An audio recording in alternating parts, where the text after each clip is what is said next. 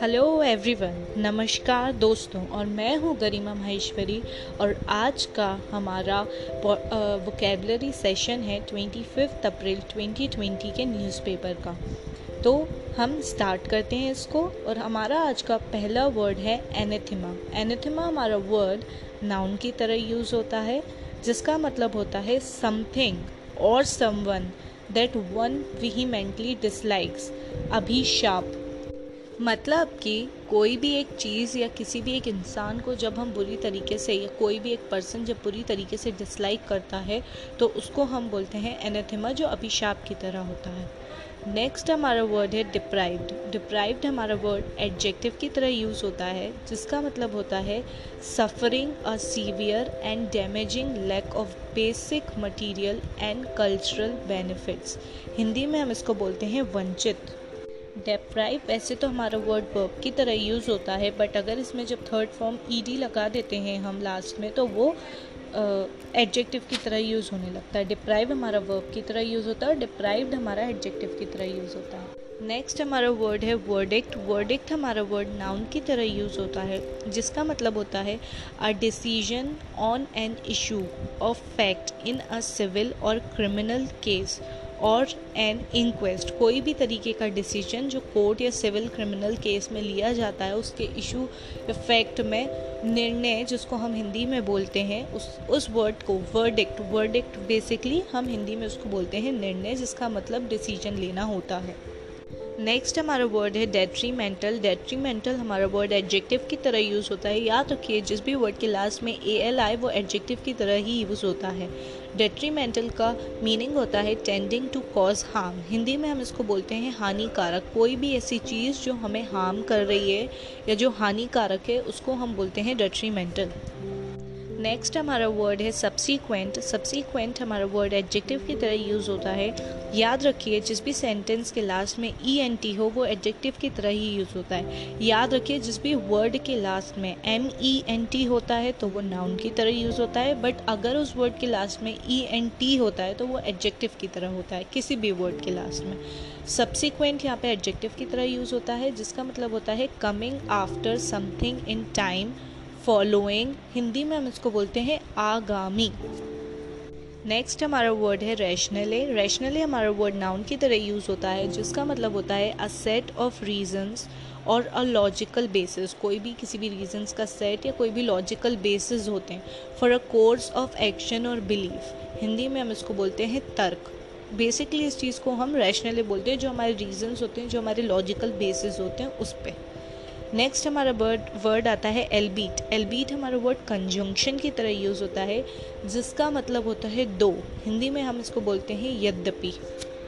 Next हमारा word है सेंटिटी सेंटिटी हमारा वर्ड नाउन की तरह यूज़ होता है, जिसका मतलब होता है दी स्टेट और quality of being holy sacred और saintly ultimate importance and inviolability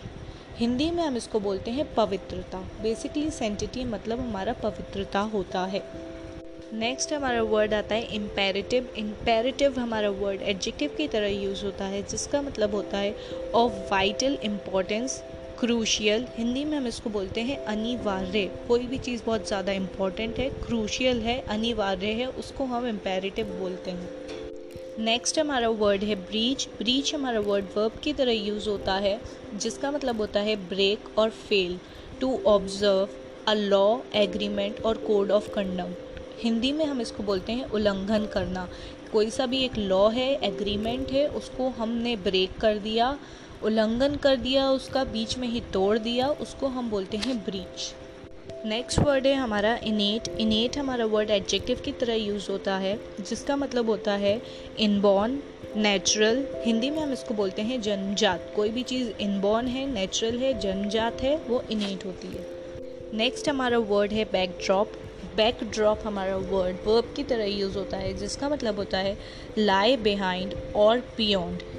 serve as a background to Hindi में हम इसको बोलते हैं पृष्ठभूमि। किसी भी चीज़ के बिहाइंड मतलब पीछे लाई करना या भी किसी भी चीज़ का कोई बैकग्राउंड होता है जहाँ से उसकी शुरुआत होती है कि कहाँ से वो आया है, कहाँ से उसकी उत्पन्न हुआ है, उस चीज़ को हम बोलते हैं बैकड्रॉप नेक्स्ट हमारा वर्ड है ऑबिटर डिक्टम ऑबिटर डिक्टम हमारा नाउन की तरह यूज़ होता है। वैसे तो ऑबिटर डिक्टम हमारा ऑबिटर डिक्टा से लिया हुआ है। ऑबिटर डिक्टम हमारा सिंगुलर होता है और ऑबिटर डिक्टा हमारा प्लूरल होता है। वैसे ही जैसे बैक्टीरियम हमारा सिंगुलर होता है और बैक्टीरिया हमारा प्लूरल होता है।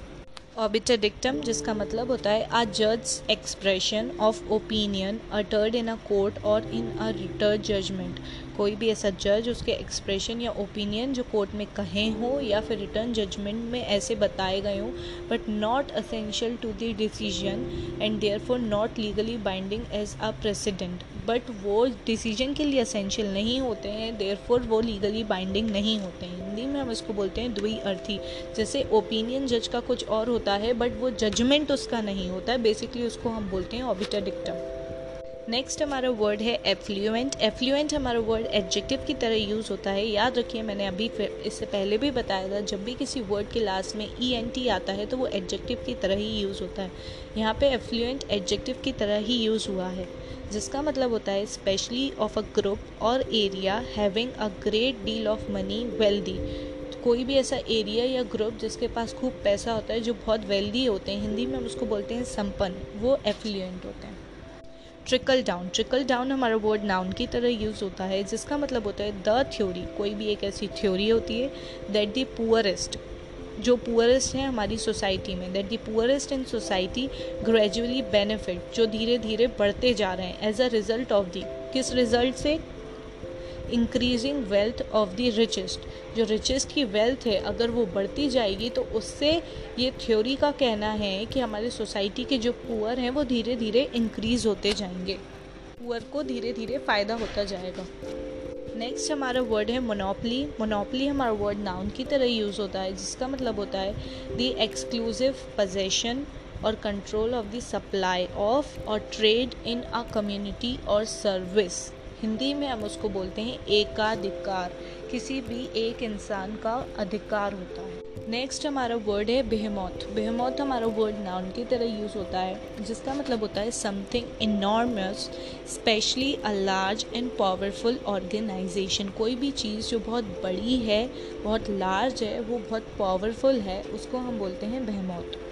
नेक्स्ट हमारा वर्ड है स्क्रूटनाइज स्क्रूटनाइज हमारा वर्ड वर्ब की तरह यूज़ हुआ है, जिसका मतलब होता है एग्जामिन और inspect closely and thoroughly Hindi में हम उसको बोलते हैं जांचना. किसी भी चीज़ को एग्ज़ामिन करना या उसकी इन्वेस्टिगेशन करना बहुत क्लोजली बहुत पास से, बहुत डीप अंदर तक जाके उसको हम बोलते हैं स्क्रूटनाइज और हमारा लास्ट वर्ड है अब एट स्टेक एट स्टेक हमारा वर्ड जिसका मतलब होता है एट रिस्क एट इशू और इन क्वेश्चन हिंदी में हम इसको बोलते हैं खतरे में. और एट स्टेक हमारी फ्रेज भी होती है. तो ये थे हमारे आज के vocabulary words that is twenty fifth April twenty twenty के और बने रहिए आगे और सारे वोकेबलरी वर्ड्स याद करने के लिए. दिन भर में अगर आप इन वोकेबलरी वर्ड्स को सिर्फ़ फाइव टू टेन मिनट्स भी अगर सुन लेंगे एक बारी दो बारी, तीन बारी तो आपकी वोकेबलरी बहुत अच्छे से इम्प्रूव हो सकती है।